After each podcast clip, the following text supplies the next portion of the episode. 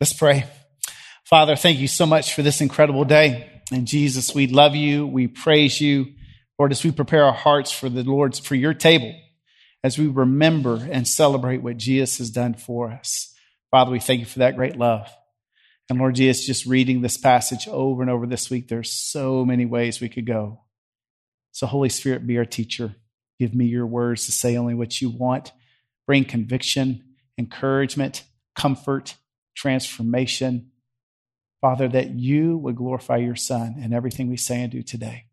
We ask these things in your precious name, Jesus. Amen and amen. Well, you may be seated and welcome to the church at Woodbine. It is a pleasure seeing each and every one of you all today. Those online, we're so glad you've joined us. Before we dive into this passage, just a couple quick announcements and thank yous. We had two videos. And one, there was a handful of people we saw in the video. You might not have any idea who they are. You saw one up on stage worshiping, helping lead worship, Daniel, but we have our ministry residents who are here with us today. So welcome. Let's give them all a big round of applause, big hand. We're so glad you guys are here. For those who don't know what the ministry residency is or what's a ministry resident, for the past numerous years, Brentwood Baptist, we've had a ministry training that we call a residency. In the past, it was for one year. And many of you guys know Winston, Andrew, and others were part of the ministry residency. Now it's for two years. And so they have their new second generation starting, what was it, July 1st? Is that when it started? July 1st. So they're here today. They're visiting all eight campuses over these next several weeks, just as one of them said, to see behind the curtain of our church and what church life is all about, ser- serving in the church. And so we're so glad you guys are here. And may today be an incredible blessing for you all. Welcome. And may Holy Spirit glorify his son in, in, in each of you today. So thank you for being here. And it's an honor to have you all here.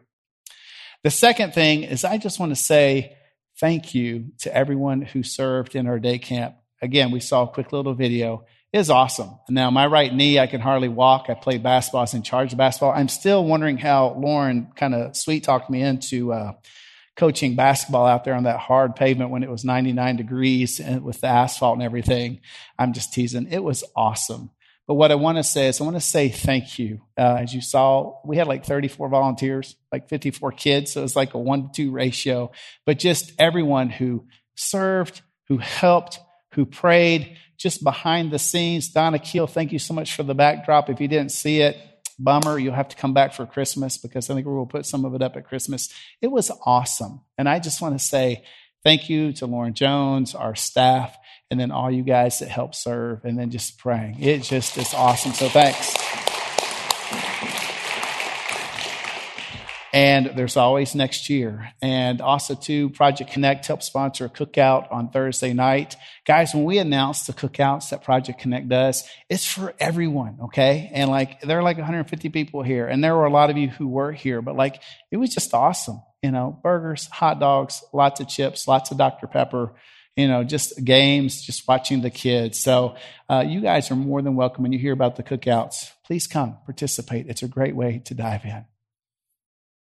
All righty. First, First Thessalonians chapter 4. If you've got your Bibles or if you're using a phone, it will be up on the screen. First Thessalonians chapter 4, starting in verse 1. And as we go through this little bitty book, just quick context, Paul and his ministry team in his second missionary journey, they passed through Thessalonica. It says in the book of Acts chapter 17 that for three Sabbaths he taught in the synagogue. Several of the Jews and leading women of the, of the city and many of the God-fearers who are Gentiles, they put their faith in Jesus. But after those three weeks, there was severe persecution so bad that Paul and his team fled. And there he's leaving this new church. And could you imagine having been a Christian just for a month, a couple weeks, and your pastors, your leaders, they all leave because of persecution. And weeks, months go by, and Paul is so concerned for the well being of this church that he sends Timothy back to see how they're doing. And then Timothy returns back to Paul, and by that time he's in Corinth. And Timothy gives this amazing, glowing report on how the church at Thessalonica is doing, and they're doing really well. Now, they're not perfect, and we're actually going to see some of the issues that they really struggled with. But they're doing really well as young believers following the Lord Jesus, loving Him, loving one another. Paul is so encouraged that he writes this letter, First Thessalonians, back to them to encourage them. Now on Friday night, my two boys were out of town. So Friday night is what we call family night. Quick little story. And usually it's pizza and movies, pizza and games. Pizza is usually included on family fun night. You can tell, right? Pizza. And so it's just Margie, Christy, and I. And we're sitting outside on the deck, and Margie asks, So, Daddy, what fun story are you going to share on Sunday? Because as most of you guys know, I try to come up with some lighthearted story to kind of break the ice in my sermons. And I said, Nunya. Now, do y'all know what Nunya means? Nunya. And she just kind of stared and looked at me. I said, Nunya. And uh, she kind of was grinning. She knew I was kind of teasing, but she wasn't quite sure. None, none of your business. You. And when I was planning this sermon almost a year ago, there's a phrase, there's a verse that we're going to read and look at today where Paul tells the Thessalonians, mind your own business. Now, the story I was going to share is actually a song, and you're not going to, I'm going to spare you from listening to it, but there's a famous country, country rock singer named, named Hank Williams Jr., better known as Bocephus. I love Hank. I listen to this stuff all the time. Now, my family does not love Hank, but he's got a song called Mind Your Own Business. And this was the original story I was going to share today. This is what his song says. Minding other people's business seems to be high toned. That means very popular, okay? I got all that I can do just to mind my own. If you mind your own business, then you won't be minding mine. If you mind your own business, you'll stay busy all the time. Who likes a meddler? None of us do. But many of us like the metal. Here in North America, we pride ourselves in that rugged individualism. Just me and Jesus. But is this really what Paul was talking about when he said, mind your own business? Was Paul really saying, Nunya to the Thessalonians? Or was it something different? Maybe it revolved around personal responsibility and being faithful with what God has given us. Let's see. Right here, 1 Thessalonians chapter 4, starting in verse 1. And I left my glasses. Oh man, what are we going to do? As Paul teaches, and right here in verse 1, he says, Additionally, then, brothers and sisters, we ask and encourage you in the Lord that as you have received instruction from us on how you should live and please God, as you are doing, do this even more. For you know what commands we gave you through the Lord Jesus. Right here, this word additionally, this is a major shift in this little letter. The first three chapters of Thessalonians, Paul is just encouraging the Thessalonians. He's reminding them of the love that they have for them. He's pointing them back to Jesus. Last week, we looked at an amazing apostolic prayer, which is in chapter 3, verses 11 through 13, where Paul is praying that may the Lord make your love increase and overflow. I have a, pat, a hat that I'm passing out for the overflow of water of the water leak in my front yard. So, you know, there's not much money in it. So it's out in the foyer. No, I'm just teasing. But that our love would overflow. For those who don't know that joke, I shared a joke that we had a busted pipe in my front yard last week. So it's fixed. But we've all seen water overflowing out of a bucket or flowing down the street. But that is Paul's prayer to the Thessalonians that their love for one another would overflow and that it would abound and grow. And then right here, additionally, you see, when Paul left, because he was only there just for a, a short few weeks, he was concerned that the foundation of their faith was not solid. And I showed some pictures last week of some pretty rickety houses. And I can imagine, because Paul talks a lot about building and houses and how they are built, I can imagine he thinks this is the Thessalonian church right here, not the building but the believers as believers. They've got a foundation, but they lack so much because he was with them for such a short time. See, he wants to return to them and continue to teach them and to encourage them. And I know that he's concerned because Paul knows what is happening in the culture. And we're going to look at part of that culture today. That he's concerned that the spiritual house of Thessalonica is going to look like maybe some of these other houses where there is no foundation or it's upside down or they get really confused, which they did about Jesus' second coming. And that the house that they'll fall and they'll collapse and they'll succumb to the pressures and trials and temptations and afflictions and they'll actually will turn their back on Jesus and they won't remain faithful. So right here, Paul has encouraged them. He says, additionally, brothers and sisters, we ask and we encourage, and that word for encourage could also mean, and we urge you and we spur you on in the Lord Jesus. That what you've received from us, the instructions that you receive from us, and these first couple verses, they might look like a very simple command, but twice Paul says, the instructions that we gave you in the Lord Jesus, the commands that we gave you in the Lord Jesus. Now, none of us are the apostle Paul.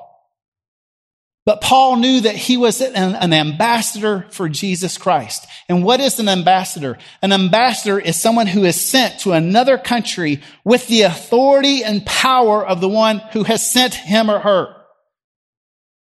We all are ambassadors of Christ.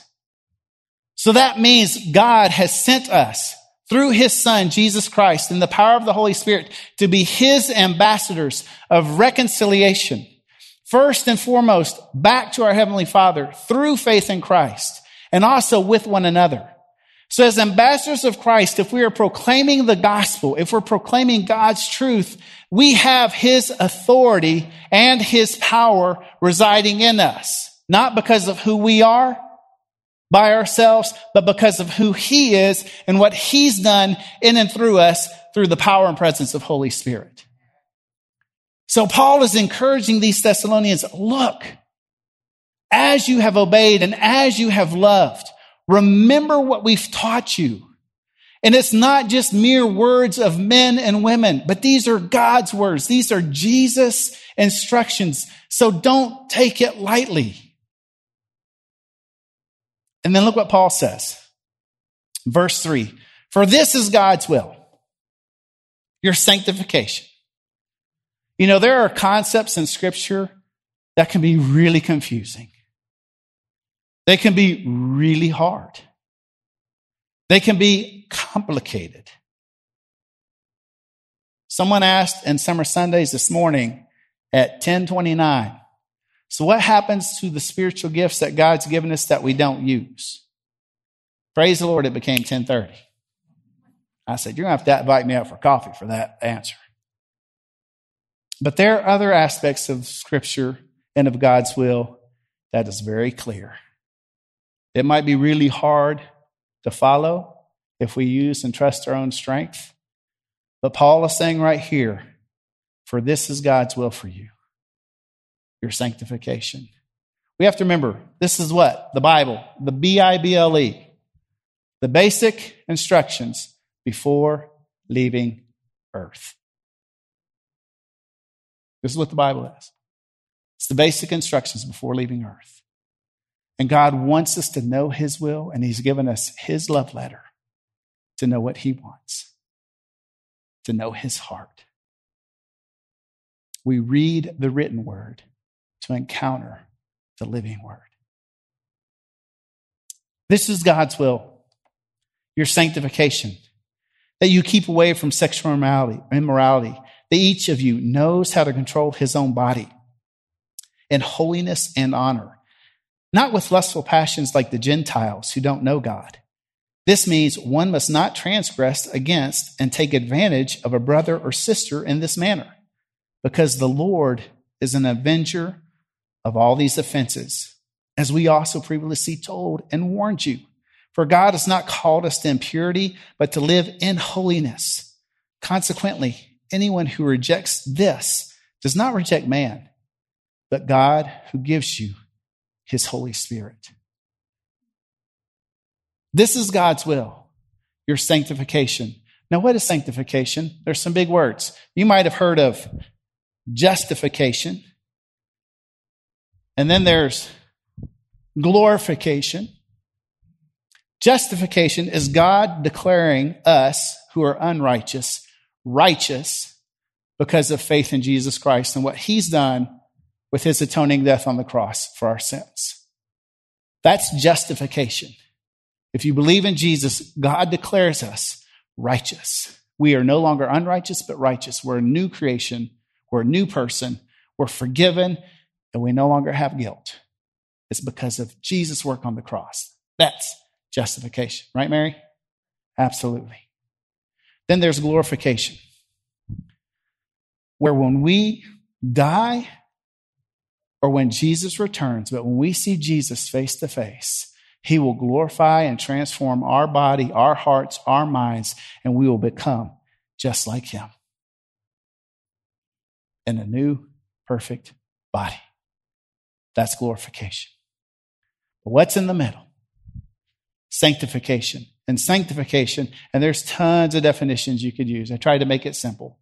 Sanctification is the process of being sanctified, being made holy, being set apart for God and His purposes. Day by day by day by day by day. It's His work of His presence, of His Holy Spirit in us. Now, the posture of our hearts has to be one of humble, willing obedience to Him and His Word and His Spirit working in our lives. But it's this process going from we're declared justified, we're forgiven, new life. But as we live this life, it's valleys of up and down. We're described as a journey. We're described as foreigners, as extraterrestrials on this planet. And God touches us and He transforms us and He sanctifies us until we see Jesus face to face. Now, Paul says right here, this is God's will your sanctification. And then he describes it. And I have two questions when I read this because he says, keep away from sexual immorality, that each of you knows how to control his own body in holiness and honor, not with lustful passions like the Gentiles who don't know God. Dami, your translation was awesome. Pagans. Woof. This means one must not transgress against and take advantage of a brother or a sister in this manner because the Lord is an avenger. Now, he's not Iron Man, he's not the Hulk, he's not Black Widow, but he is an avenger. He's the original avenger. He is the avenger. I lost my place. Of all these offenses, as we also previously told and warned you, for God has not called us to impurity, but to live in holiness. Consequently, anyone who rejects this does not reject man, but God who gives you his Holy Spirit. And we could talk forever about this passage, and I want to be careful. But right here, when Paul talks about sanctification and sexual immorality, I have two questions. The first one is this What is sexual immorality? And number two, what is happening in Thessalonica for Paul to address this issue right here?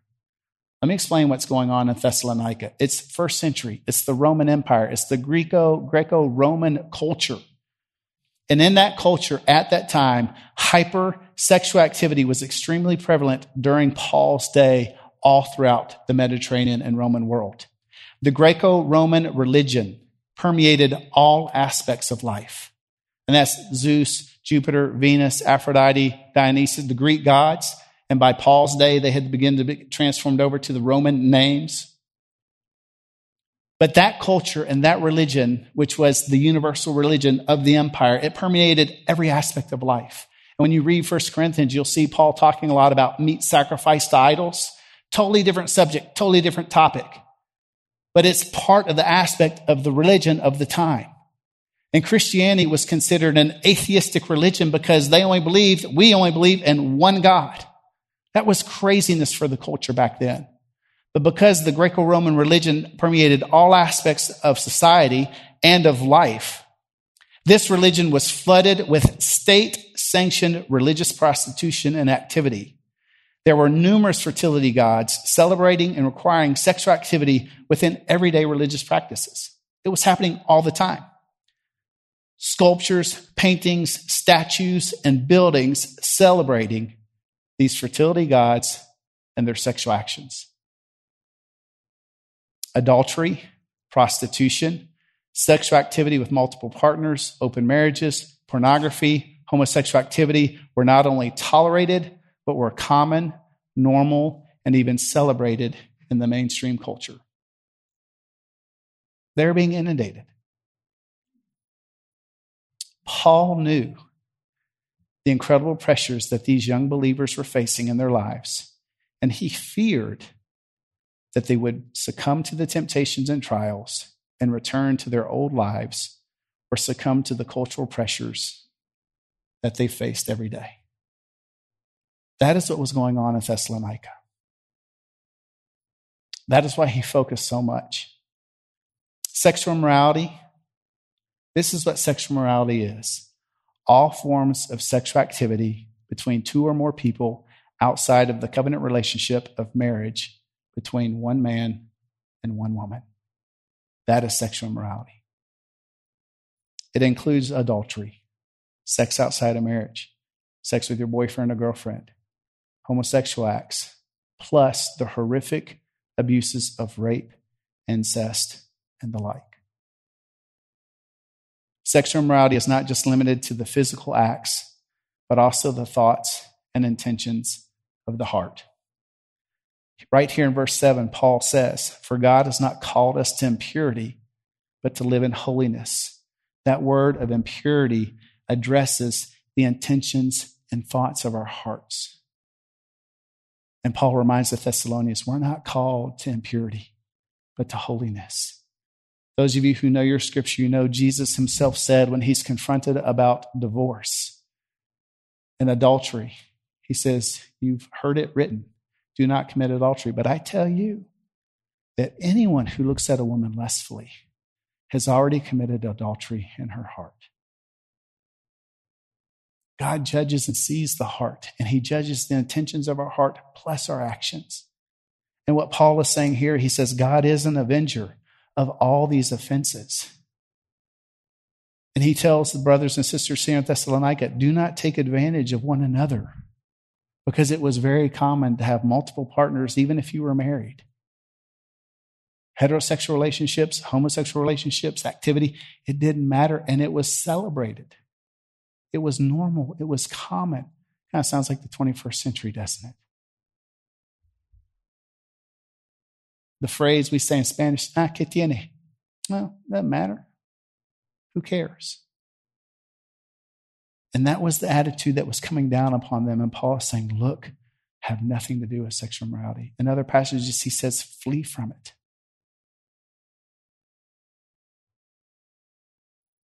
He tells us keep away from sexual morality, know how to control your own body in holiness and honor. Do not follow the lustful passions of the Gentiles, the pagans, those who don't know God. Do not transgress and take advantage of a fellow brother or sister in this matter. There's so much that we can apply to it today. And I read a statistic the other day as I was preparing for this sermon by the age of 40, 95% of all Americans would have engaged in sexual activity, whether they're married or not. It's pervasive. The reality is that the Lord, He is an avenger of all these offenses. offenses. And there are consequences to all of our decisions. And Paul says in 1 Corinthians, he, the only sin against our body are sexual sins. And I'm sure you've seen the example I've given it when you take two pieces of construction paper and you cut it out in the shape of a heart and you glue them together. And then you wait 30 seconds, you peel it apart. They stick to each other, they rip apart. And that is what sexual immorality, it destroys our emotions, our hearts, our souls. And Paul knows, God knows and here's the deal sex was created by God, it's His idea, and it's an incredible gift that He's given. And His will is that it's in, it's celebrated in the context of marriage between one man and one woman. And it's awesome and it's glorious and it's wonderful within that context. Every other way is a perversion. And it's powerful as we experience it today in our own lives. Paul's very strong here. He says, anyone who rejects this does not reject man, but God who gives us his Holy Spirit. Real quickly, I read this book this past winter, just reading it. It's written by a pastor, a youth pastor for teenagers. So I'm going to read it. And I gave it to my boys. And I'm like, man, we got to pass this out like candy to everybody in the church. This is an incredible little book to read, regardless if you're old, young. If you have kids, don't have kids. And I'll tell you this if you have children, if you're not talking to your children about what God's heart and his desire about sexual relationships, age appropriately, though, please. Someone else is. Our children are getting they are in a room and the water has risen up to their nose, getting inundated with all types of sexual confusion. And we need to point them to Jesus and walk alongside them. If you don't have children, pray for our parents who do. They so desperately need it. This is heavy stuff. Let's come up for a breather.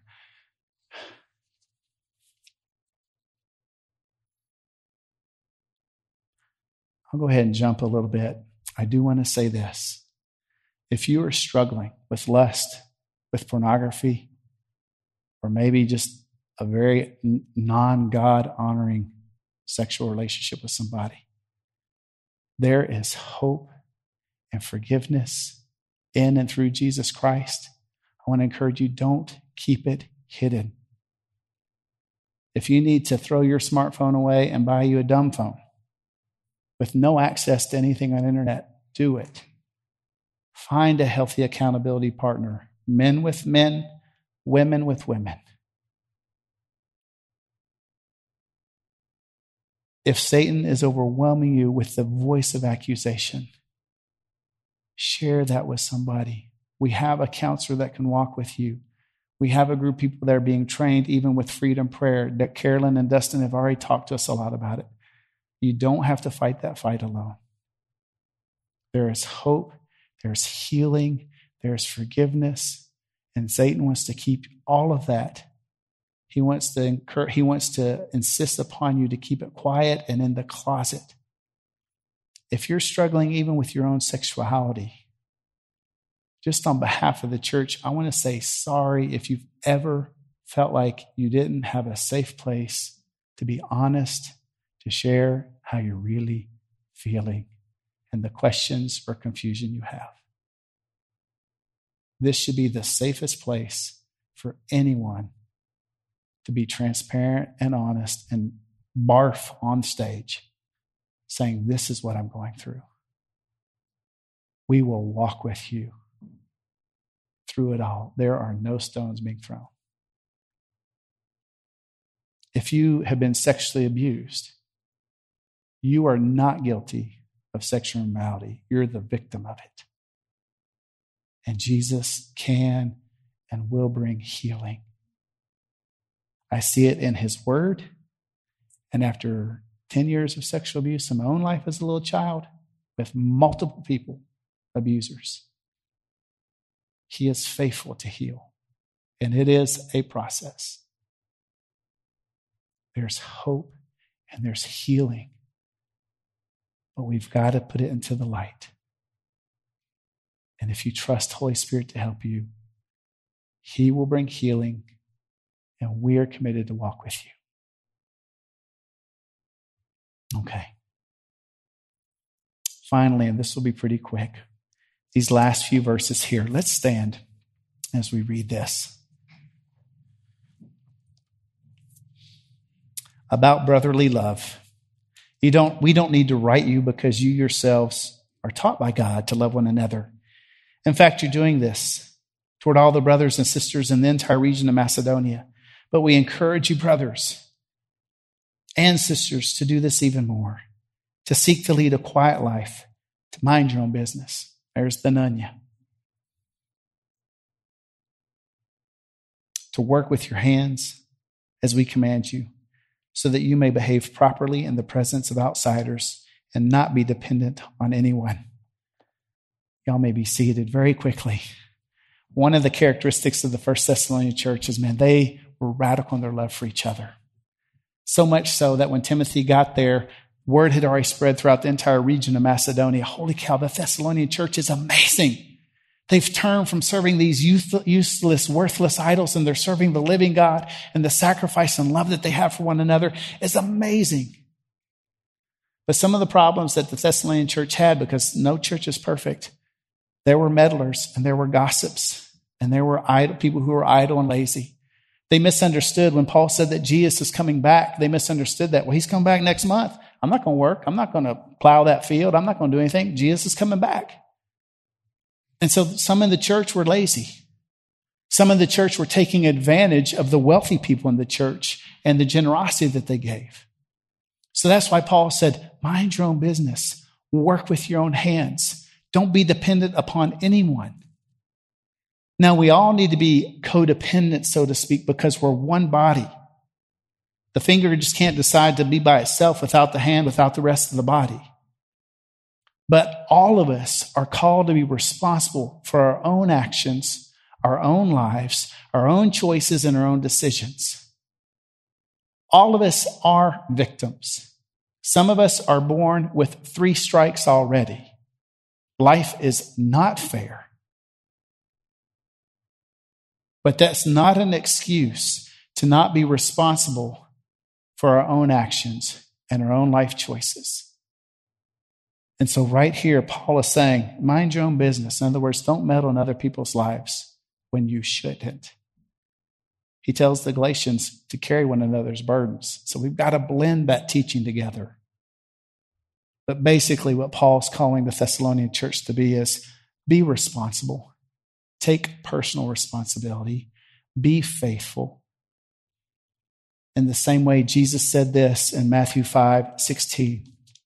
Let your light so shine before men that when they see your good works, they will praise our Father in heaven. I want to tell you as a church, I love Woodbine.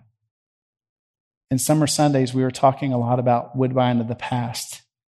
And when I first got here, there were like 40 legacy members. And over the past seven years, that group has gotten smaller and smaller and smaller. I know some of you worship online. I want to say thank you for your faithfulness and loving Jesus and loving one another and the example you gave. Thank you. And I want to thank you because this past week with Day Camp, I saw so much of the Thessalonian church in you as a church body. And I want to say, keep loving Him, keep loving one another. He is faithful to sanctify all of us for His glory.